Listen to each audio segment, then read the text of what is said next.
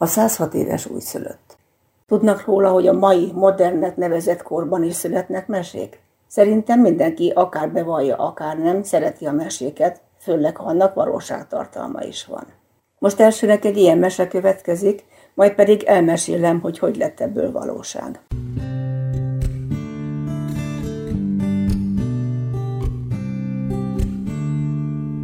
Tavaly évben, karácsony előtt megjelent a könyvesboltokban Árnyékporocska címen egy kétkötetes kiadvány, aminek az első kötetét Parti Nagy Lajos írta Emlékmondatok címen gyakorlatilag így összefoglalva egy elképzelt életutat, illetve annak fontosabb eseményeit.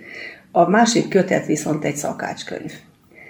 Pillanatnyilag számomra ez a szakácskönyv izgalmasabb, és én erről most el szeretnék mesélni egy mesét. Egyszer volt, hol nem volt, az 1800-as évek végén a mai Békés megye területen Gyomán élt egy Kner család. Kilencedik gyerekként 1877-ben megszületett Kner Piroska, aki Gyomán élt, férhez ment, és fölköltözött Budapestre, a Rákosligetre. Tekinte, hogy háztartásbeli volt, és hát az idősebb testvérek feleségeitől tanult konyhaművészetet, és egy rendkívül alapos, precíz valaki volt, ahogy így kiderül, és nagyon részletesen leírt mindent. És egy idő után elkezdte a család és mind az ismerősök biztatni, hogy ebből kéne egy szakácskönyv kiadványt csinálni. És ezt 1912-ben el is jutott odáig, hogy összeállította. Egyértelmű volt, hogy a családba kéne kiadni ezt a szakácskönyvet. De valahogy mindig csúszott ennek a kiadása, mindig közbe jött valami. Még nem, 1915-ben ott tartottak, hogy a családba valakit megkértek, hogy esetleges stilisztikai hibákat javítsa. De akkor viszont közben jött a háború, és megint elmaradt a könyv kiadása. A háború után még azt tudjuk, hogy Kner Piroska, aki addigra már Meckóinél Kner Piroska néven szerepelt, Rákos ligeten továbbra is élte az életét, de miután reménytelenek látszott a szakáskönyv kiadás, ez került a padlásra. Az én mesém az itt most megszakad, mert én nem tudok többet. Viszont aki a mesét tudja folytatni, Kovács György, és ezennel megkérném, hogy folytassa. Szívesen teszem ezt, mert egy nagyon érdekes történet kerekedett ki a mi életünk kezdetén, amikor a feleségemmel vásároltunk egy házat Rákosligeten, ez 1983-ban volt. Tudtuk a vásárlásnál azt, hogy a házban korábban a Kner család egyik tagja, Kner Piroska élt a férjével és a fiával, de aztán ennél többet nem. És amikor nekiálltunk ennek a eléggé rossz állapotban lévő háznak a felújításához, akkor természetesen mindent meg kellett nézzek, körül kellett járjak, és a padláson is valamelyes rendet kellett csinálni, iszonyatosan sok holmi volt szanaszét, és én ezek közül elkezdtem turkálni, és hát nagy meglepetésemre nagyon izgalmas papírok kerültek ott elő a padláson. Többek között olyan papírok, amelyek Kner Izidor, a gyomai nyomda alapítójának levelét Hugához, Kner Piroskához,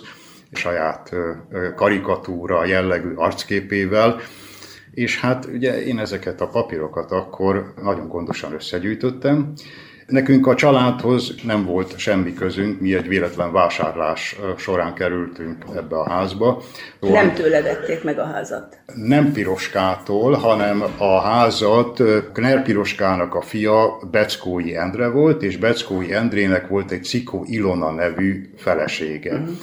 Beckói Endre, amikor mi vásároltuk, akkor már nem élt. A lényeg az, hogy már nem volt kapcsolata már, már nem a leszármazottakkal. No, tehát lényeg az, hogy én akkor ezeket a papírokat nagyon gondosan összegyűjtöttem, leporoltam, és hát elkezdtem egy kicsit tanulmányozni is, mert hát ugye minden ember életében ez egy nagyon izgalmas dolog, hogyha lát egy családot, hogy hogy is volt ez a család, kik voltak a rokonok, hogy is állt össze a kép. Ráadásul ugye egy olyan családról volt szó, akit az egész ország ismert, hiszen ez a nyomda akkoriban az 1900-as éveknek az első felében az egyik legjelentősebb nyomda volt Magyarországon. Na hát így aztán én még összeállítottam egy saját kezüleg egy kis családfát is, és nagyon gondosan egy dossziéba elhelyeztem, és ez aztán a mi nappalinkba került egy polcra, ahol hát gondolkodtam azon, hogy mi is legyen ezzel az anyaggal, de nem volt még igazából ötletem, azt tudtam, hogy ez valahol, valahol vissza kéne kerüljön oda, ahol jó helyen lesz. Na hát így aztán teltek az évek, a mese ugye itt folytatódik, hogy hol volt, hol nem volt, és nagyon-nagyon sok idő eltelt, míg nem 2017-ben egy fehér asztal mellett ülve Gyurica Csaba társaságában valahogy szóba került ez a gyűjtemény, és akkor ő elmondta, hogy ő gyoma szülötte. És innentől kezdve megnyílt egy ajtó, megnyílt egy kapu. Ő nagyon aktívan elkezdett érdeklődni ez iránt, nagyon jó kapcsolata volt az önkormányzattal, és rövid időn belül az önkormányzattal én fölvettem a kapcsolatot, és hát ez odáig ment, hogy illetékesek meglátogattak bennünket, abban az otthonban, ugye, amiben Kner Piroska élt. És az önkormányzat részéről? Az önkormányzat részéről, és hát nagyon gyorsan elintéztük a dolgot. Mi rájöttünk arra, hogy a legjobb hely az ennek az anyagnak, amit mi összegyűjtöttünk, az ott lesz. És ezután megindult egy hivatalos procedúra, egy ajándékozási eljárás, és aztán nem olyan sokára egy ünnepi testületi ülésen, ahol mi a feleségemmel ott voltunk, egy formális ajándékozás keretében, egy kis beszédet is mondván, ezt az anyagot átadtuk a gyomai határgyőző városi könyvtárnak. Az anyagról egy lista készült, levelek vannak benne, fényképek, színházi előadásokról szóló plakátok, de hát a legizgalmasabb az az a szakácskönyv volt, amit Kner Piroska írt, amit hát csodánk csodájára mi a padláson teljes épségben találtuk meg, a legelső laptól a legutolsó napig minden egybe volt. Hát ez volt talán a legizgalmasabb, amire aztán külön nagyon vigyáztunk, és egy külön helye volt a könyvespolcunkon. Így aztán, miután ezzel szembesült a gyomai könyvtár is, nagyon érdekelte őket az, hogy az, ami nem valósult meg, nem valósulhatott meg az 1900-as évek elején, az talán most megvalósítható. És ők ezen elkezdtek dolgozni, és hát oda jutottunk mostanra, hogy a szakácskönyv megjelent. Ehhez Parti Nagy Lajos egy kis érdekes kötetet készített, amit igen, jó magam... ő annak nevezte, hogy emlékmondatok. Emlékmondatok, tehát igen, tehát nyilván a, azokból a foszlányokból, amit ők, ő megszerzett, arra fölépítette egy, egy nagyon izgalmas történetet Kner Piroska életéről. Hát körülbelül ez az, ami velünk történt, és a mesét én így tudtam folytatni, és hát még egyszer el kell mondani azt, hogy mi nagyon boldogok vagyunk, hogy hát egyrészt nem hiába őriztük, másrészt pedig azt, hogy arra a helyre került, ahol ennek az anyagnak most lennie kell. Vissza tud arra emlékezni, hogy milyen érzés volt, amikor megtalálta? Hát ez nagyon izgalmas volt, ugye? Most el tudja képzelni azt, hogy egy poros padláson, ahol az ember fulladozik a portól, egyszer csak a ládák között ott kikandikál egy papíros, és azt, hát ugye az ember izgalomba jön, hogy mi lehet. Hát ez egy nagyon izgalmas dolog. És akkor mentem tovább, és egy másik helyen találtam másikat. Aztán előkerült ez a szakácskönyv, ami teljes épségben ott volt, összekötve. Hát ez egy nagyon izgalmas történet volt. Ez a utókornak a szerencséje tulajdonképpen, mert azért akad olyan ember, aki azt mondja, hogy papírok szemét kidobja, úgyhogy ez nagyon nemes dolog, hogy ezt hát, megőrizte, és, és most nagyon fájt a szíve odaadni. Nem, nagyon jó helyre került, nem, nem. Én mindig is ez volt valahol a szívünk mélyén, hogy ez, ennek az anyagnak nem itt a mi könyves polcunkon, a nappaliban van helyen, hanem valahol máshol. Úgyhogy ez valami sors segítsége volt, hogy összehozott engem Gyurica Csabával. Hát aztán most már önálló életet kezdett tulajdonképpen a, a könyv innentől kezdve, úgyhogy azt hiszem, hogy a mi mesénk itt most befejeződik.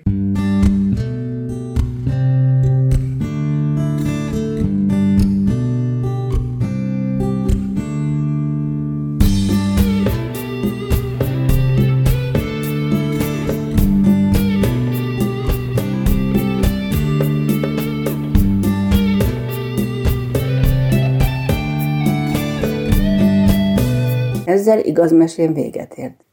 Most pedig következzen az a rész, hogy hogy is lett valóság ebből a kézzel írott szakácskönyvből.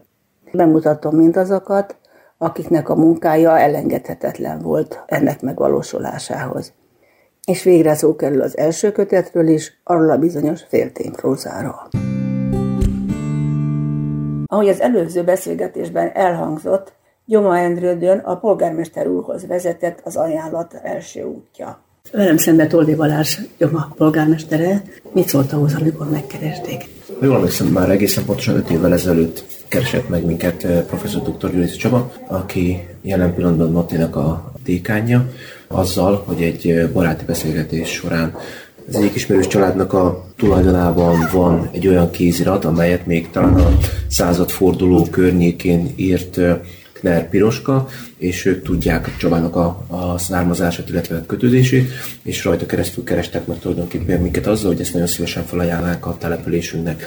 Akkor ezt a könyvtárvezetővel, Diáni Pálfűójával elfogadtuk, akkor megejtettünk egy-egy beszélgetést, és ezek alapján a beszélgetés alapján kerekedett ki, hogyha ha annó a Kner család nem adta ki ezt a szakácskönyvet, mert erre is volt célzása a Kner Piroskának, akkor megpróbáljuk mi most ezt kiadni, helyi mesterszakácsokkal, helyi kiadásban, és hát most értünk el oda, hogy ez, ez kialakult. Hogy érintette őt, amikor előálltak ezzel? Én nekem ez egy nagyon nagy öröm volt, hiszen egy olyan helytörténeti jelentőségű gyűjteményt, kéziratot kaptunk, amelyet nem csak hogy Jóma Endrőd nem kap, hanem szerintem nagyon sok más település sem kap minden nap. A Knár család óriási tevékenységet folytatott a településünkön, mind gazdaságilag, mind társadalmilag, és Knár Piroska az egyik leszármazottja a Knár családnak abban az időszakban éltő Rákosligeten, amikor úgy gondolom világzott a Kner család tevékenység a településünkön, amikor a, a település társadalmi életének a formálásában óriási jelentőséggel bíró tevékenységet folytattak, úgyhogy ez egy nagyon nagy öröm volt számunkra, és azt gondolom, hogy mindenkinek, aki a helyi kultúrával, történelemmel, társadalomtudományjal foglalkozik. Polgármester úr említette Dinyáni Bánfi Ibolya nevét, aki a határgyőző városi könyvtár vezetője. Ő volt az, akinek először beszélt a szakácskönyvről. Fölhívott polgármester úr, hogy lenne ez az anyag, és hogy menjünk el megnézni. Persze nagy örömmel vállaltam, hogy nézzük meg a saját szemünkkel, hogy ez most akkor milyen érték.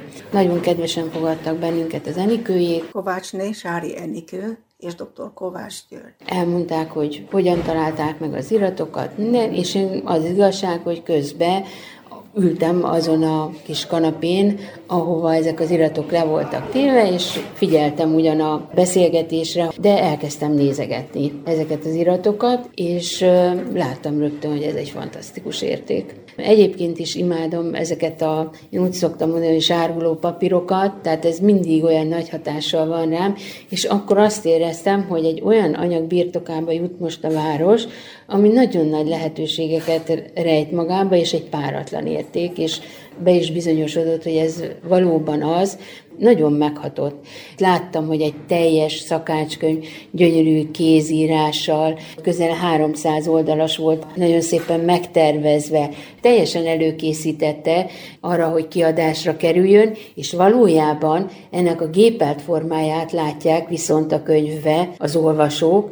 Akkor, minden nap történik, hogy Igen, lesz. így van. Láttuk azokat a leveleket, amelyben szegény Piroskát visszautasították. Knerimre is, Knerizidor Gábor is visszautasította a könyvnek a kiadását különböző indokokkal, nyilván az ő szempontjukból érthető indokokkal alá támasztva, de azt is tudtuk, hogy egy olyan kézírásos levél, amit maga Kner Izidor írt, vagy maga Kner Imre írt, ez egy fantasztikus kincs, ami nekünk a birtokunkba kerülhetett.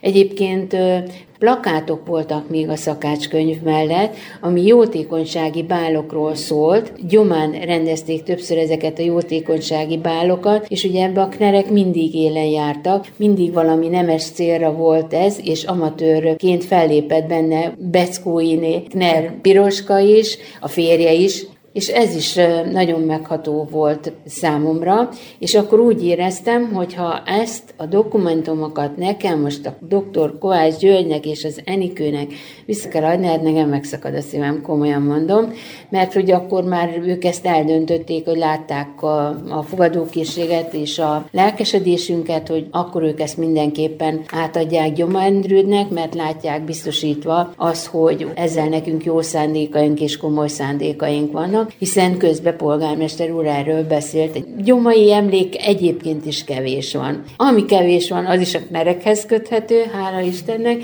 de ez a családnak egy olyan ága lesz akkor a Kner Piroska, ami idáig nem felderített, nem kutatott, és aztán végén újabb dokumentumok kerültek elő, és ugye még az Árnyékporocska könyv is megszületett.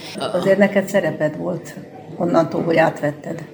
Hát persze, hiszen nagyon jó érzés, hogy annyira támaszkodott polgármester is a véleményemre, hogy megkérdezte, hogy szerintem milyen anyag, és mondtam, hogy olyan anyag, ami ér a levéltár és az ujját nyalná, hogy szoktuk ezt mondani, de mondtam, hogy ezt ameddig lehet, ne adjuk ki a kezünkből, és ez legyen a városi, és tényleg erre vigyázzunk, és kezdjünk ezzel valamit.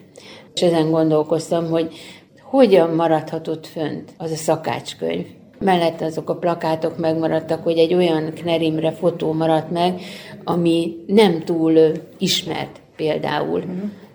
Akkor a Gyuri mondta az Enikőnek, hogy Hát szerintem az Ibolya ezt nem fogja már visszaadni a kezéből. És nem tévedett. És nem, nem. Én, én akkor azt éreztem, hogy ha most ezeket az iratokat itt kell hagyni, az nekem nagyon, nagyon rosszul fog esni, és hála Istennek úgy döntöttek, hogy elhozhatjuk már akkor rögtön az iratokat, megbeszéltük, hogy egy iratjegyzéket készítünk róla, ezt nagyon szépen elkészítettük, elküldtük neki, és akkor majd ugye később került sor arra, hogy ünnepiesen átadják. Túl tudom, hogy a szerkesztésben is részt? A szerkesztésben úgy vettünk részt, hogy ugye beszkennelve is elküldtük az iratokat, tehát az egész anyagot, illetve két változatban volt meg nekünk az eredeti kézírást szöveghűen megépelve, illetve egy kijavított példányal is, ami olvashatóbb volt. A kiadó hosszú ideig nem döntött el, hogy melyik legyen. Utána azt választották, hogy az eredeti leírással fogják kiadni, annyi minimális módosítással, ami a szövegértéshez volt szükséges. Tehát többször kellett egyeztetnünk, hogy akkor az eredeti kéziraton, hát ha mi jobban el tudjuk olvasni, mint a szkennelt példányon ők, illetve volt olyan, ez, ez egy nagyon kedves dolog volt, amikor a a szakácskönyv szerkesztője, az Smal Alexandra írt nekünk, hogy néhány szót próbáljunk megfejteni hogy mi lehet az, hiszen uh, magyarázatok is vannak a szakácskönyvben, és akkor van itt az egyik közösségi oldalon egy ilyen gyűjtő kis csoport, ahol nagyon sok ember megfordul, és több helyre beírtam ezt, és hihetetlen volt az a szeretet, meg, meg információ áradat, ami jött vissza, tehát már akkor ez nagyon érdekelte az embereket. Rengeteg válasz érkezett rá, ezt ugye továbbítottam, ki statisztikáztuk, hogy mire szavaztak legtöbben, hogy körülbelül akkor az a szó mi lehet, akkor az eredeti kéziraton mi hogyan látjuk, hogy volt az leírva, mire következtetünk. Megmondom őszintén, hogy ezt nem adtuk ki a kezünkből. Hát nem csodálom. A magvető kiadó az hihetetlen precizitással, lelkesedéssel végezte ezt a munkát. Tehát akkor tulajdonképpen nyomdaképzítettétek az anyagot, és akkor a következő lépcsőfok az már a KNER nyomda. Így van, hát nem lehet máshol nyomni ezt a könyvet, csak a Knár nyomdába, ez ugye egyértelmű volt, és hát innen egyértelmű lépés volt, hogy akkor a magvető kiadó fogja ezt gondolni, mi azt mondjuk, hogy minden segítséget, amit ők kérnek tőlünk, és mi tudunk, megadunk, itt az ő profizmusuk kell, és hát nagyon nagy szeretettel, gondoskodással voltak. Hát ugye a Kner nyomda megvárta azt a pillanatot, amikor a készanyagot megkapja és nyomhatja. És akkor most itt ülök Csöndes Zoltán igazgató, a Gyomai Kner nyomda igazgatójának a szobájában. Hogyan tudta meg, hogy létezik ez a szakácskönyv?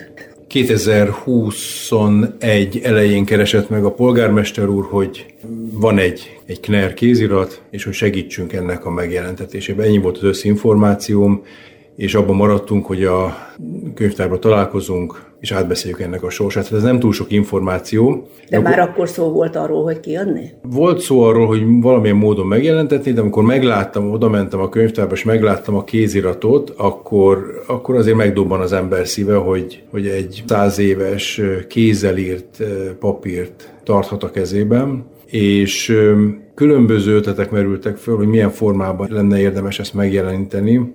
Én azt javasoltam, hogy a, ne csak egy sima szakácskönyv készüljön ebből, mert azt gondolom, hogy a Kner család története annál sokkal több, sokkal mélyebb, sokkal szerteágazóbb, és én egy családregényt javasoltam, egy gasztronómiával kiegészített családregényt, ami nem csak Gyoma Endrődi érdekeltségű, tehát nem csak Gyoma Endrődön értékesítenék, hanem országosan. Egy picit furcsa hangzott ott abban a közegben, hogy Kner Piroska kézzel szakácskönyvéből csináljunk országos terjesztésű könyvet, de végül is elfogadták az ötletet, és ha nem is családregény lett belőle, de mindenképpen megkapta azt a hozzáadott értéket, ez a kézzel írott szakácskönyv, ami azt gondolom, hogy a Kner család minőségét és súlyát tudja képviselni. De gyakorlatilag, ahogy ebben megállapodtunk, utána elindult, elindult a tervezés, ebbe Erdős Ákos a nyomda egyik tulajdonos, a többségi tulajdonosa is nagyon aktívan részt vett, hiszen ha valakinek szívügye a Kner család, akkor az biztos, hogy ő. Megkerestük a magvető kiadót, Erdős úr megkereste Parti Nagy Lajost, és elkezdtük összerakni ezt a koncepciót, hogy hogy lehetne ebből egy szakácskönyvnél többet kihozni. De eredetileg nem volt arról szó, hogy kétkötetes lesz, ugye? Nem, nem volt erről szó, volt arról szó, hogy egybegyúrjuk egy családregénnyel. Végül is a magvető kiadó szerkesztőinek és vezetőinek teljesen szabad kezet adtunk abban, hogy mit lehetne ebből a legoptimálisabban kihozni. És én azt gondolom, hogy az, amit kitaláltak, ez a félténypróza és egy eredetivel megegyező szakácskönyv, azt gondolom, hogy ez olyan különleges, mint maga a Kner történet. Az is egy különleges történet, ez is egy különleges könyv lett. És egyértelművé vált, hogy ez csak itt nyomható ki, és tulajdonképpen hazatalált akkor a szakácskönyv. Hát abszolút, és én azt éreztem végig a, az egész könyv előkészítés és gyártási folyamatban, hogy a kiadó kollégái, szerkesztők, kiadóvezető, tördelők, a fotózásnál Mautner Zsófia, gasztroblogger, a helyi olimpikon szakácsok, és utána nálunk a nyomdában a kollégák, mindenhol azt éreztem, hogy nem csak szakemberként vesznek ebben részt, hanem mindenki érzi annak a súlyát, hogy itt többről van szó. Tehát ha van egy könyvbe beleadott, hozzá, hozzáadott érték, akkor azt gondolom, hogy ebben a könyvben ez megjelenik. Tehát mindenki valahol valamiért a szívügyének tekintette. Szerintem sokan meg se tudták fogalmazni, hogy miért. Hát nyilván a lokálpatriotizmus benne van az itteniekben, és a többiekben meg hát azért divatos szóval mondva húzó név, Akner név újra. Igen, én is ezt érzem, másrészt pedig azt gondolom, hogy akik részt vettek ebben a munkában, a maguk érzékenysége révén megérezték ezt a kis mitoszt, ami, ami itt van a Kner családban, illetve a, a nyomdában is a mai napig. És olyan kiadvány lett, amit remélt, vagy várt? Nem, annál sokkal szebb lett. hát ezt, ezt aláírom, ez gyönyörű. Annál sokkal lett. szebb lett, tehát, hogy én nagyon boldog voltam, mert onnantól kezdve, hogy elindítottuk az útján, egy kicsit mi el is engedtük, hiszen egy kiadónak meg kell adni azt a szabadságot, hogy az ő szakmai tudásával a legjobbat hozza ki ebből az egészből. És akkor megláttam a, a nyomdakész állományt, és utána először kézbe fogtam a kézkönyvet, azt mondtam, hogy ez nem olyan lett, amilyet gondoltam, annál sokkal szebb lett. Hát ezt látom és tapasztalom, és bejött azt hiszem a elvárása is azzal, hogy nem nagyon lehet kapni a könyvet, úgyhogy nagyon gyorsan elkapkodták. Így van, hála Istennek, ha jól emlékszem, 2021 novemberében gyártottuk az első mennyiséget, és most pontosan a könyv bemutatója, Gyoma Jenrődi könyv bemutató napján, február 3-án, ami Kner Imre születésnapja is, és egyben a Gyoma Endrődi Kner tematikus év indító ünnepsége is. Pont ma szállítottuk a utánnyomás belőlem, ami nagyon jó érzés, de különben szubjektív módon engem nagyon sokan megtaláltak, barátok, ismerősök, hogy megvették, és a családba hisztéria tört ki, hogy nekik is kell, nekik is kell, de már nem lehet kapni. Tehát, hogy magánemberként is láttam, hogy ez nagyon jól fogy ez a könyv.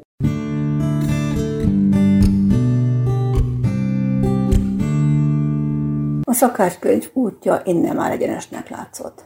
De elindult egy másik vonal, amihez szakácsokra volt szükség. Gyomán azonban ez sem probléma, mert ott él két mester szakács olimpikon, Timár Attila és Timár Albin. Első alkalommal, amikor hallottunk róla, polgármester úr hívott föl minket ebből a lehetőséggel, hogy előkerült egy ilyen kézirat, és beszéltek egy olyan lehetőségről, hogy mi lenne, hogyha ebből egy kiadvány készülne, és hogy a kiadvány színesítve legyen egy-két korabeli recept szerint elkészült étellel, és erre kértek föl minket. Aztán, mikor sikerült a Mautner kisasszonyt fölkérni a, a produkcióra, akkor egy időpontot kerestünk közösen, és megbeszéltük a nyersanyagbeszerzést, a helyszínt, Attiláiknál volt a panzióba. És hogy tudták kiválasztani, hogy mit főzzenek meg? Igazából volt hát 200-nál több recept, sőt a desszerteket nem is számoltuk szinte végig, de megpróbáltuk úgy, hogy minden ételcsoportból emeljünk ki egy olyan különlegességet, hogy azt fotóval el tudjuk úgy adni, hogy nyilván az olvasó, vagy a vevő, vagy az érdeklődő az nyitott legyen rá. Én úgy tudom, hogy önök mesterszakácsok, tehát egészen különleges dolgokkal találkoznak, hogy volt-e valami különleges ezekben a receptekben az önök számára? Számunkra az volt igazából a meglepő, hogy 1910-es években olyan recepteket tudtak alkalmazni, hogy ezek mai kor szellemében is elkészíthetőek és megvalósíthatóak. Mindegyik élhető recept volt, amit kiválasztottunk, azok pedig különösen. És amellett, hogy a tálalásuk megfelelő és jó az újkor szellemének, amellett még a hétköznapi nyersanyagokból is elkészíthető, és egy házasszony számára is megfelelő lesz. És vannak benne olyan ételtársítások, amik újdonság volt önöknek? Ő egy nagyon jó szakácsnő volt, aki nagyon szeretett és erősége volt neki valószínű a, a sütés, és a rettentő sok sütemény, rettentő sok alapanyag, amivel ő tudott bánni, és kisújjában volt ez a technika. Az már megint más dolog, hogy nem feltétlenül biztos, hogy profi módon, de a hétköznapi ember számára elérhető módon, és nagyon hétköznapi nyelven lefordítva magyarázta el ezt a olvasóinak abba a kéziratban, amit mi is a kezünkbe tarthatunk. És ez különleges élmény volt? Hogy ne, hát egy több mint száz éves kéziratot az ember nem minden nap tart a kezébe, főleg úgy, hogy helyileg, ugye kötődünk is hozzá, tehát a Gyoma Endrőd és a név az, az szinte az egész világon összefonódik.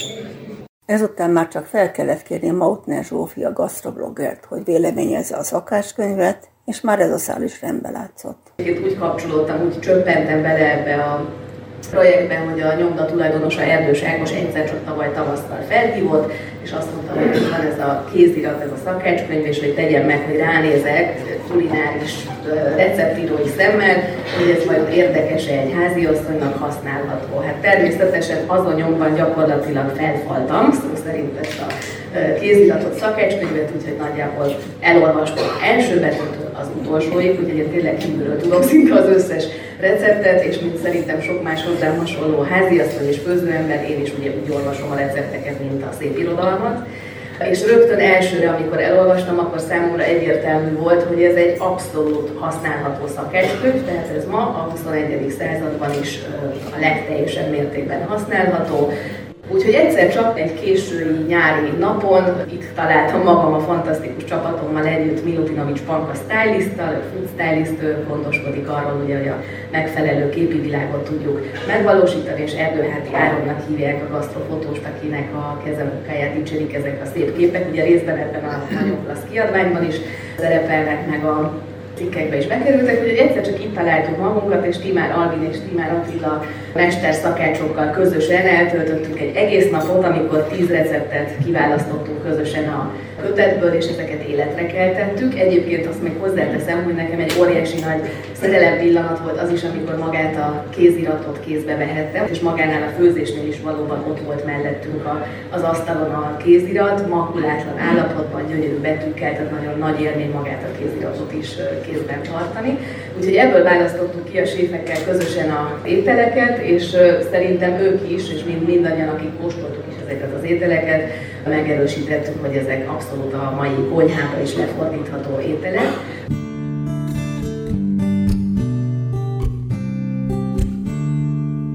Innentől már mindenki tudta a dolgát, és lázasan készült, hogy ez a terv megvalósulhasson. A Városi Könyvtárban elkészült egy kiállítás, ami bemutatta Kner Imre, Kner Izidor és Kner Piroska leveleinek, valamint a kapott dokumentumoknak a másolata. Minden készen állt a nagy napra, és akkor kiderült, hogy az egyik főszereplő, Parti Nagy Lajos nem tud jelen lenni. Nagyon bánatos lettem. Én már addigra olvastam a könyvet, és bizony lett volna néhány kérdésem hozzá. Így utólag csendben megjegyzem, hogy a beszélgetés végére kaptam választ a kérdéseimre. Amíg én ezen gondolkoztam, történt egy gyors átszervezés, és a hivatalos könyvbemutatóra megérkezett a beszélgetés három résztvevője, dr. Erdész Ádám, a Békés megyei levéltár nyugalmazott igazgatója, Kner kutató, Szegő János, a könyv szerkesztője, és Nyári Krisztián író, irodalomtörténész. Tehát végre megkezdődhetett Dinyáné Bánfi bolya megnyitója. Kedves vendégeink, nagyon sok szeretettel köszöntöm Önöket. Nagyon örülünk, hogy végre ismét rendezvényt rendezhetünk a könyvtárba. Most is a koronavírus árnyékában vagyunk, hiszen mai fő vendégünk Parti Nagy Lajos, az Árnyékporocska könyv szerzője nem lehet itt velünk, de szerintem ettől még ez egy jó este lesz, és jó ok arra, hogy még egyszer elégtételt szolgáltassunk Piroskának, és beszélgessünk a könyvről, és hogy Piroska receptje alapján készült ételeket is kóstolhassunk. Egy nagyszerű év kezdődik a mai napon, a KNER emlékév, Kiállítással készültünk, és a könyvbemutatóval, ez lesz az év kezdete. Számos program lesz még, amit elterveztünk, és szerintem számos olyan program lesz, amit még most se találtunk ki, de lehet, hogy 5 perc múlva eszünkbe jut, és meg fogjuk valósítani. Az egész bemutató, az egész KNER év valószínűleg kevesebb figyelmet kapott volna, hogyha nincs egy kedves házaspár, akiről még kevésbé szó lesz, dr. Kovács György és Kovács Jenitő, dr. Gyurice Csaba, aki díszpolgárunk is, és nem mellesleg a mater rektora. ő hozta össze ezt a nagyszerű dolgot, és közöttünk van a kiadó képviselője, a kiadó igazgatója is, Dávid Anna. És természetesen a nyomdaigazgató úr is, Csöndet Zoltán. Ennyi ember kellett ahhoz, és egy elhatározás, amiről majd Toldi Balázs polgármester úr fog beszélni, hogy ez az est így létre jöhessen. Nagyon jó szórakozást kívánok! Dr. Erdész Ádámot fogják hallani, Szegő János urat és Nyári Krisztiánt. Amikor kiderült, hogy ezen a beszélgetésen a könyvíróját, az egyik könyvíróját, Parti Nagy Lajos nélkülöznünk kell, akkor gondolkodtunk rajta Szegő Jánossal, hogy hát milyen módon tudjuk őt pótolni. Rövid válasz az, hogy sehogy. Nyári Krisztiáni. A hosszú válasz pedig az, hogy azt találtuk ki, hogy ez legyen egy kicsit inkább beszélgetés, mint valamiféle hivatalos, moderált könyvbemutató, mert annyiféle információ van az irodalomtól a gasztronómián keresztül a családtörténeten át a település történeti, amiről beszélnünk kellene, hogy inkább kérdezgetünk egymástól, amiről azt gondoljuk, hogy önöket érdekli. És talán ezzel érdemes kezdenünk, hogy hogyan is vált könyv, amiről most kiderült önök számára, hogy egy ilyen sikeres könyv, egy ötletből, tehát hogyan született Parti Nagy Lajos könyve, hogyan kerültünk mi most ide? Illetve hát az, bocsánat, jó estét kívánok! Szegő János. Hogy van ez a mondás, hogy kéziratok nem égnek el, és ez a kézirat 106 év után jelent meg. Ezt azoknak a szerzőknek, akik türelmetlenül várják, hogy mikor adjuk ki a könyvüket, vagy nyugtatásképpen mondhatom, hogy az átfutási idő olykor 106 év is lehet, de érdemes kivárni. Úgyhogy szerintem ennél szebb csoda nincs, hogy mint egy Rákosligeti padláson lévő kézirat most tényleg 106 évvel később meg tud jelenni. De tényleg menjünk vissza akkor a történet origójához, a kájához, bár nem tudom, mint a kája igazából van. Te hogy kaptál hírt erről a szakácskönyvről, illetve arról, hogy Partnék Lajos kapott egy izgalmas felkérést, hogy írjon ebből egy szép irodalmi szöveget? A szakácskönyvről tudtam, hisz annak az átadása Sári Enikőjék által nyilvánosan történt itt Gyomán. Dr. Erdész Ádám. És aztán Erdős Ákos említette nekem, hogy Parti Nagy Lajos szeretné valamiféle előszó megírására felkérni, és azt mondta, hogy megadhatja a telefonszámomat. Mondtam, hogy hogy ne, hisz régóta olvasója vagyok, meg is csörrent a telefon, és az első beszélgetés, ami jó hosszúra nyúlt, utána szinte barátokként váltunk el, egy izgalmas kísérlet kezdődött, mert ugye ő ott kezdte, hogy itt van ez a szakácskönyv, és kevéske adat, ő akkor már végigböngészett sok mindent az Arkánumon, meg másutt is, mit lehet még tudni. Ám szerencsére ebben az előbb említett levelezésben Kner Piroska is ott van, különösen 1920 után, de azért a tízes évekből is van valamennyi levele, az még akkor nem párbeszédes formában, és akkor azt egy kolléganőmmel olvastuk végig, úgy gondoltuk, hogy ez jó lesz, és küldtük a szkennelt változatokat. Közben Lajos is nagyon élénken kutatott, és cserélgettük az információkat. Aztán a kutatás mellett jött a teremtő képzelet és a fikció is, ami az írónak azért egy nagyon fontos múzsája, és egy olyan szuper szöveg jött létre, aminek a végén az olvasó egyik történet után elgondolkodhat, hogy ez igaz, másik történet után ez nem lehet igaz, és talán te vagy az, aki a világon a legjobban tudja, a Lajos mellett persze, hogy ebből mi az igaz, vagy mi nem. Persze maga Piroska tudhatná a legjobban, de a itt élők közül biztos, hogy te vagy az egyik, aki ebből a legkompetensebb. Neked milyen volt a készterméket olvasni ilyen szempontból? Többször is elolvastam a kéziratot. Először egyszerűen kíváncsi voltam, hogy mi született ebből, akkor még nem is irodalmi szövegként néztem, de aztán elolvastam így is. És hát valóban el tudok mondani mondjuk két példát arról, hogy ahol el lehet választani a fikciót és a valóságot, vagy azt megmutatni, hogy Parti Nagy Lajos hogy építkezett. Van egy olyan rész, amikor Piroska, ugye, aki nem olvasta, annak áruljuk el, hogy ezek töredék szövegek a Piroska szájába adva, aki elmeséli az egész Kner történetet, úgy, mint egy benfentes, de aki azért sok ponton egy kicsit felületesen ismeri ezt, a magas stílusában, nagyon kompakt, egységes stílusban, és van egy olyan történet, ami azzal kezdődik, hogy írtam egy forgatókönyvet, és bevittem egy filmstúdióba. Akik itt ülnek, eltöprenghetnek azon, hogy aki szakácskönyvet ír, az vajon írt-e forgatókönyvet is. Szavaztassuk meg a nézők a közönséget. A mindenki válaszolt magában, hogy igen vagy nem. Aki úgy válaszolt, hogy igen, az válaszolt helyesen, mert a 20-as évek elején Piroskában még nagyon buzgott az alkotók. Egy leírta Imrének, hogy írt egy forgatókönyvet, az bevitte egy Uher nevű filmstúdióba, de szegénynek, mint életében majdnem mindenütt, ezúttal sem volt szerencséje. Ez a stúdió nagyon gyorsan tönkrement, valószínű, hogy ott el se olvasta senki, legalábbis neki nem referált a forgatókönyvről senki, el is veszett. Ennyi a történet, amit leír az unoka öccsének. Hogy folytatódik ez Parti Nagy Lajosnál? Úgy, hogy megismerjük ennek a forgatókönyvnek a rövid tartalmát, egy bűnügyi és szerelmi szálból összeszőtt érdekes történetet, amelynek az a címe, hogy tanú a ködben. Itt aztán eltöprenghetünk azon, ha Lajos itt lenne, megkérdeznénk, hogy véletlen ez a tanú a ködben, vagy éppen egy másik családtörténeti munkára, a hajó a ködben, Závada Pál könyvére reagál. Szerintem az utóbbi lehet. Vagy egy másik történet, ahol így szét lehet válogatni bizonyos mértékig. Van egy olyan része ennek a könyvnek, hogy Salamon eltűnése. Salamon a kilenc felnőttkort megért Kner gyermek közül volt az egyik, három évvel volt fiatalabb, mint Kner Izidor, és a levelekből annyit tudunk róla, hogy 13 éves korában Pékinasnak állt, kiállta valószínű a, a inas élet gyötrelmeit, segéd lett, ide vándorolt, oda vándorolt, itt-ott dolgozott, ahogy 23-24 éves lett, egyre többször beszélt neki arról az édesanyja, hogy Száminak nevezték a családba, hogy Számikám, most már itt kéne maradnod, le kéne telepedni, nyissál egy műhelyet, nősülj meg, stb.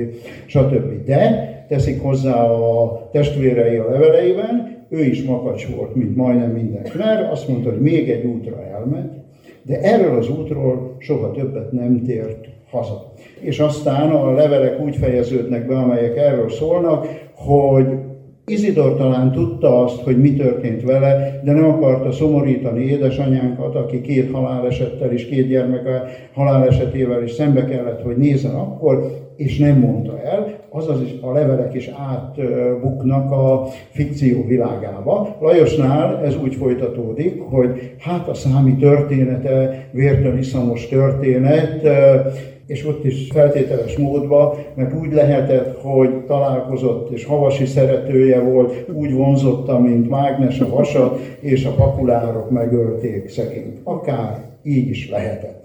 És hogy azért még, még egy réteget húzzunk rá erre a szövegre, ahogy én ezt olvastam, akkor jutott eszembe, hogy itt ül a sorokban Füzesné Hudák Julianna, aki felgyűjtött egy történetet, ami úgy szól, orál history történet, hogy ez a számi nem halt meg, de úgy döntött, hogy kilép a Kner családból, kilép a zsidóságból, és valahol Erdélyben élt. Én ezt nem nagyon hiszem el, Kner Izidor elől nem lehetett volna eltűnni, de lám-lám, elmeséltem aztán ezt utólag Lajosnak, aki rögtön a népmesei fordulatra József Attila édesapjára gondolt. Tehát ilyen szépen épültek egymásra ezek a szövegrétegek. Tulajdonképpen nem is fontos, hogy meddig tart a fikció, meg meddig a valóság. Nekem fontos volt, vagy esetleg, ha valaki filológus, annak fontos, de itt most már ez a szöveg a fontos, ami egészen különleges. A szép olyan, mint a Midász király, minden aranyán változik a kezébe, mindenből fikciót tud teremteni, és ha már ezt a fordulatot említetted, ami száméval történt, tegyük, említsük meg, hogy ennek a könyvnek a története, és mint majdnem minden 20. századi magyar család történet, egyik részéről a prosperálás, az otthonosság, a béke és a boldogság története, másfelől pedig a rémségek és a retteneté, és az is páratlan és szinte katartikus, hogy ebbe a kis fesztárba Partner Lajos ennyire egymás mellé tudja sodorni azokat a sorszálakat, amit a 20. század adott ennek a családnak is, meg nem egy családnak, és egészen vérfagyasztó részletek vannak benne, és elképesztő ironikus szellemes átkötések, és így az egésznek így lesz egy igazi zuhataga, azt hiszem. Ez nem volt egy ilyen kerek valami, de úgy kiszakad belőle. És most én hagyd kérdezzek, mert eddig beszéltünk a könyv és irodalom csinálásnak a egyik végéről, hogy ez hogyan nyomtatódik ki, meg beszéltünk írókról is, de hogy van egy köztes szakasz, amikor könyv válik egy kéziratból, és te, mint szerkesztő, amikor egy ilyen feladatot kapsz, hogy ugye Partin egy Lajos féltényregénynek hívja ezt a műfajt, amiben benne van, hogy bizonyos értelemben egy dokumentumregény, másrészt pedig teljes fikció, féltény, igazi parti nagy szó elemét, akkor mit csinál egy szerkesztő? Mire figyel? Mert egy dokumentumregénynél ellenőriznie kell, hogy akkor az az érszám.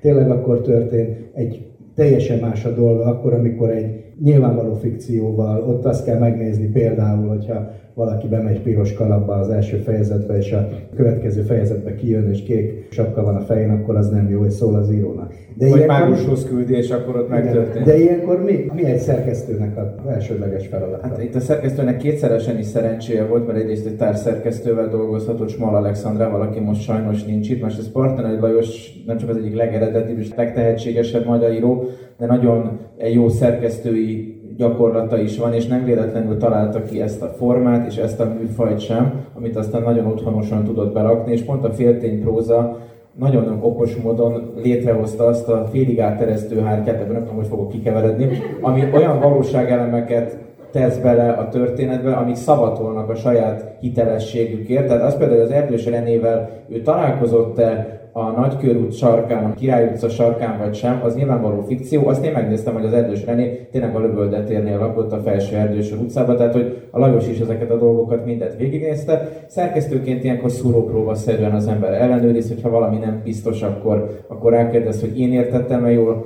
vagy, vagy én értettem-e félre, és leginkább örül annak, hogy milyen csoda tud születni egy ötletből néhány hónap alatt, és milyen gyönyörű könyv, mely könyvtár egyébként már Pintér József tehetségét is dicséri, meg hát az egész Kner hagyományét, úgyhogy itt a szerkesztőnek nagyon könnyű dolga volt. Most az elmúlt 24 óra volt nehéz, hogy Partján Lajos próbálja meg helyettesíteni, ami lehetetlen feladat, de itt igazából hátradőlt, és kíváncsian várta, hogy milyen fordulatok lesznek még, és az is egy nagyon okos húzás volt a szerző részéről, hogy hogy létrehozta tényleg ezt a monológ formát, akik olvasták már a könyvet, tudják, miről beszélek, akik nem talán kedvet is kapnak hozzá, hogy rövid kis cédulákból, szakaszokból áll össze a történet, és nem elindul a kezdetektől a végig, hanem ugrál, asszociál, egyik dologról lesz őt egy másik dolog, és egy olyan nyelvet teremtett meg, és itt egy másik piroska, bizonyos Molnár piroska hangja segítette a szerzőt, ugyanis írás közben Molnár Piroska hangját hallotta Parti Nagy Lajos, és most már én is az ő hangját hallom, és nem rossz Molnár Piroska hangját hallani, hogy annyira stilizált ez a beszéd, így nem beszél senki, és közben annyira hiteles, hogy csak is így tudom elképzelni Kner Piroskát, aki ha most itt feltámadna és bejönne, zavarba jönnék, hogy miért nem ilyen mondatokban beszél ezen a picit megtört, picit szecessziós nyelven, Kicsit illeszkedik egyébként Partener Lajosnak a csodás fordításaihoz, átirataihoz is ez a könyv, mint hogyha kapott volna egy nyersanyagot, amit pont azzal a másfél centivel eltolta, hogy olyan parti nagyos legyen. Igen, egyszer elméláztunk rajta a Parti Nagy Lajossal, hogy, hogy ezt a nyersanyagot ennyiféleképpen föl lehetett volna dolgozni, tehát hogyha mondjuk Závadapál nyúl ehhez az anyaghoz, akkor valószínűleg egy sokkal szociográfikusabb, és egyébként valószínűleg ugyanennyire zseniális szöveg lett volna, de nagyon-nagyon más. Tehát, hogy ez egyszerre hitelesen Knár történet, másrészt meg százszázalékos Parti Nagy Lajos szöveg.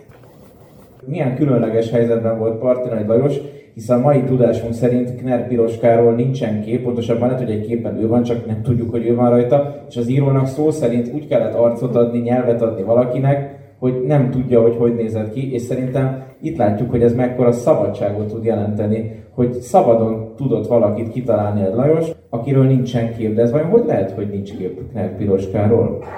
Ő a gyomai ágról levált, és az ő hagyatékából annyi maradt meg, amit a Kovács házas pár megtaláltott, abból megmaradt, de képek nem maradtak közöttük. De valóban annyira pontosan az jutott eszembe, ahogy mondott, hogy nincs kép, de mégiscsak valahogy építkezett. Ugye általában olyan leveleket küldtünk el, amiről úgy gondoltuk elsőre, hogy az nagyon fontos háttértörténeteket mond.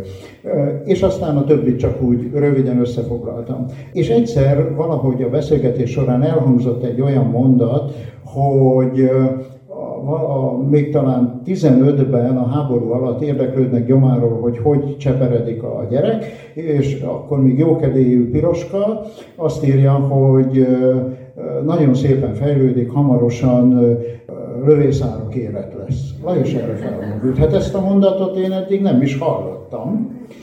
És akkor kezdtem megérteni, hogy ezek a, nem csak a történetek, hanem egy-egy ilyen kis mozzanat, ezek azok, amelyek a fényképet helyettesítették, és rakta össze belőle azt a portrét, amit mi most megismerünk kép nélkül. De hát a doktor Kovács György Kovács megtudunk valamit. Bocsánat, én nem erre készültem, én arra készültem, hogy majd a vacsoránál elmondom azt, hogy ha egy embert meghívnak egy vacsorára, akkor érdemes ajándékot is hozni mi hoztunk ajándékot. Én abban a hitben vagyok, hogy egy olyan ajándékot hoztunk, több képet, amelyeken egyiken Kner Piroska szerepel.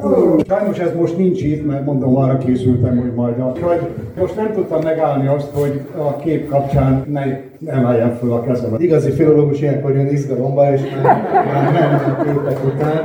Köszönjük szépen ezt a mondván fordulatot, és hát remélem a fejleményekről majd beszámolunk a meglévő csatornáinkon, és majd meg kiderül, hogy van-e képünk imáron Terpiroskához.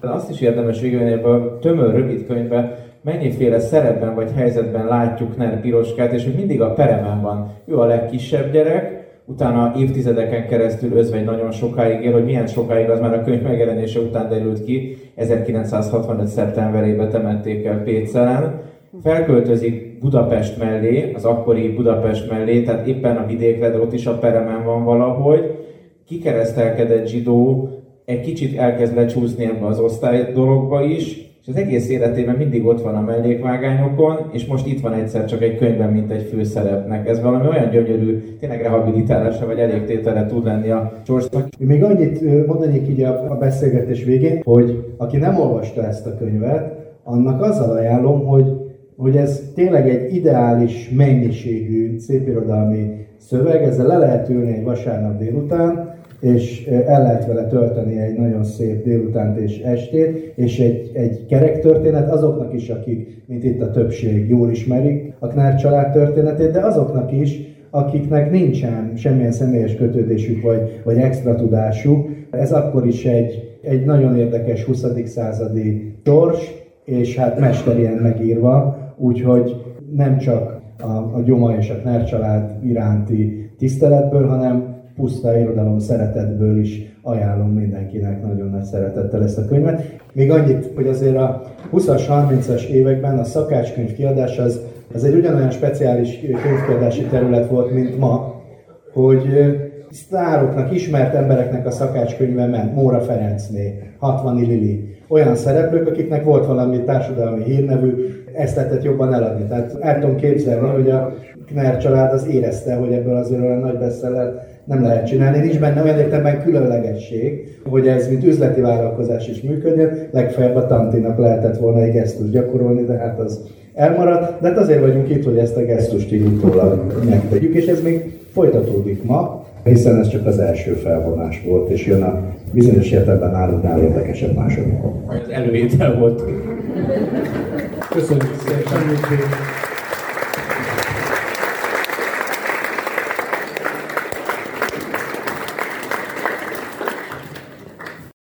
A második felvonáshoz átsétáltunk a vacsora helyszínére.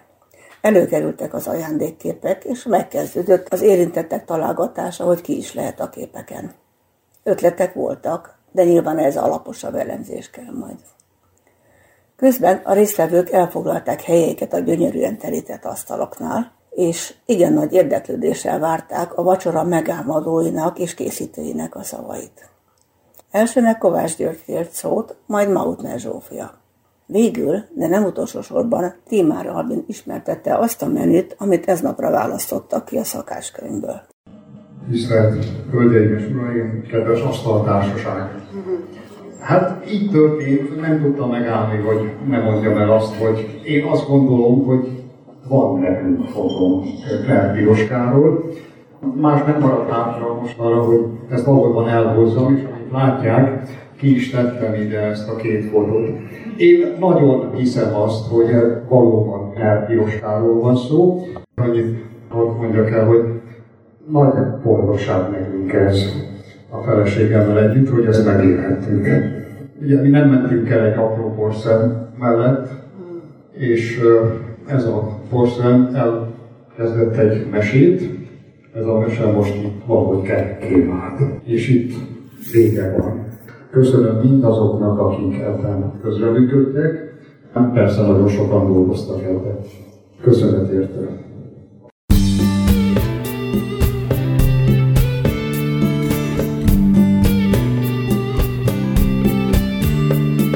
Nagyon-nagyon örülök, hogy én is itt lehetek ezen a mai estén. Én ugye tényleg egy iciri-piciri kis árnyékporoskányi részsel vettem csak részt ebben a gyönyörű projektben, de annál nagyobb lelkesedéssel teljesen egyértelmű, hogy Piroska egy rutinos háziasszony volt, aki úgy írta meg ezeket a recepteket, mint ahogy egyébként ma egy profi receptíró ezeket megírná, tehát hogy maximálisan használhatóak, és gyakorlatilag minden egyes receptnél ugye valamilyen kis személyes kiegészítő, vagy az valamilyen kis személyes tip, trükk, forté, komment kiegészíti, amiből szintén egyértelmű, hogy ezeket a recepteket valóban készítette, tesztelte, tehát hogy ezek működő receptek. Egyébként ez leginkább szerintem a süteményes résznél bizonyosodik be, ami én érzésem szerint Piroska legnagyobb vagy kedvence, vagy erőssége volt, tehát a tésztás, tortás, süteményes rész az, az nagyon-nagyon erős. És az ilyen régi szakácskönyveknél pont ez az a rész egyébként, ahol a legtöbbet kell általában a recepteket is módosítani, hogyha ezeket megpróbáljuk újra életre kelteni, ott mindig nagyon sokat kell azért az alapanyagokkal, meg a hozzávalókkal pontosítani. Hát itt azon kívül, hogy a cukor mennyiségét mindenhol rögtön automatikusan lehet felezni, mert nyilván egy csomó alapanyag azért akkoriban más volt, mert más volt a tojás, más volt liszt, más volt a víz, szóval minden más volt, de ezzel együtt gyakorlatilag minden egyes süteményrecept is, amit mi kipróbáltunk és elkészítettünk, az tökéletesen működik. Úgyhogy én ezt a könyvet azon túl, hogy ugye egy ilyen gyönyörű iker kiadvány és ikerkötet született egy ilyen különleges műfajjal és ilyen különleges, meghatóan szép szöveggel, azoknak is ajánlom, akik meg a szakácskönyv részéért vennék meg és azt olvasnák, mert ez egy valóban használható könyv, és rengeteg ötletet tud adni szerintem a hétköznapi főzéshez. Úgyhogy ebből választottuk ki a séfekkel közösen az ételeket, és szerintem ők is, és mind, mindannyian, akik kóstoltuk ezeket az ételeket, megerősítettük, hogy ezek abszolút a mai konyhába is lefordítható ételek. Úgyhogy miután a ma estének is a gazdái igazából a séfek, Timár Attila és Labi, ők arra kérném őket, hogy esetleg néhány szóban mutassák be, hogy a mai estére milyen fogásokkal készültek, és miért ezeket választották. Mautner kisasszonynal és Timár Attila kollégával, aki egyben unokafivérem is, megpróbáltunk olyan ételeket készíteni önöknek a mai estére, amit érdekesnek találtunk, de mégis a maguk egyszerűségével a mai házasszonyok is szívesen az asztalra tesznek családjuk szeretteik részére. Készítettünk önöknek kétféle levest, az egyik a szárnyasba csinált leves zellerrel és gombával, a másik, aminek a neve is felkeltette az érdeklődésünket, nem más, mint a szepességi leves, gazdagon füstölt hússal, zöldségekkel és árpagyöngyel készült. Főételként választottunk önöknek egy eszterházi szűzérmét, aminek a körete, illetve hogy a szerző említi körzete túrós metélt. A következő a rántott csirke, mellé egy szintén érdekes névvel ellátott körzetet választottunk, amit az ökörszem. A név annyit akar, hogy készítettünk egy gazdagon petrezselyezett burgonyapürét, amit merőkanállal megformáztunk, és a tetejére főtt tojáskarika került. Szintén a főételek közé választottuk a lerakott burgonyát, amelyről annyit érdemes tudni, hogy a jelenkori rakott burgonya egyik őse lehetett, de akkor még nem kolbásszal, hanem sonkával készült, és az egész omlós tészta köntösbe került, így lett besütve. Végül egy olyan ételre voksoltunk a főételek közé, amit a jelen időben is sokan szeretettel fogyasztanak, ez pedig nem más, mint a töltött káposzta. A maitól annyiban tér el, hogy nem használtak fűszerpaprikát, hanem gazdagon tejföllel készítették. Desszertnek pedig hoztunk önöknek almakarikákat palacsinta tésztában sütve, valamint az örök kedvencet, ami nem más, mint a házi szilvalekváros bukta. Az ételekhez nagyon jó étvágyat kívánunk, bízva abban, hogy valamennyi elnyeri tetszésüket, kellemes időtöltés az est további részéhez. Így is történt. Az este nagyon kellemesen telt. Fantasztikusak voltak az ételek is, és a hangulat is. Én meg közben azon gondolkoztam, hogy vajon hogyan alakult volna ennek a szakácskönyvnek a sorsa, ha Piroska idejébe kerül kiadásra. De ezt már se tudjuk meg. Azzal, hogy most jelent meg, nem csak egy szakáskönyvvel lettünk gazdagabbak. Kaptunk Parti Nagy Lajostól egy zseniális ötlet szülte olvasni valót, és ennek kapcsán talán maga Kner Piroska is nagyobb figyelmet kapott. Így a történetem, illetve az 1915-ben megíródott szakáskönyv története a végéhez ért. Talán kicsit hozzá tudtam járulni, hogy felkeltsem iránta az érdeklődésüket, de ha nem, hát ha a mesém legalább érdekes volt.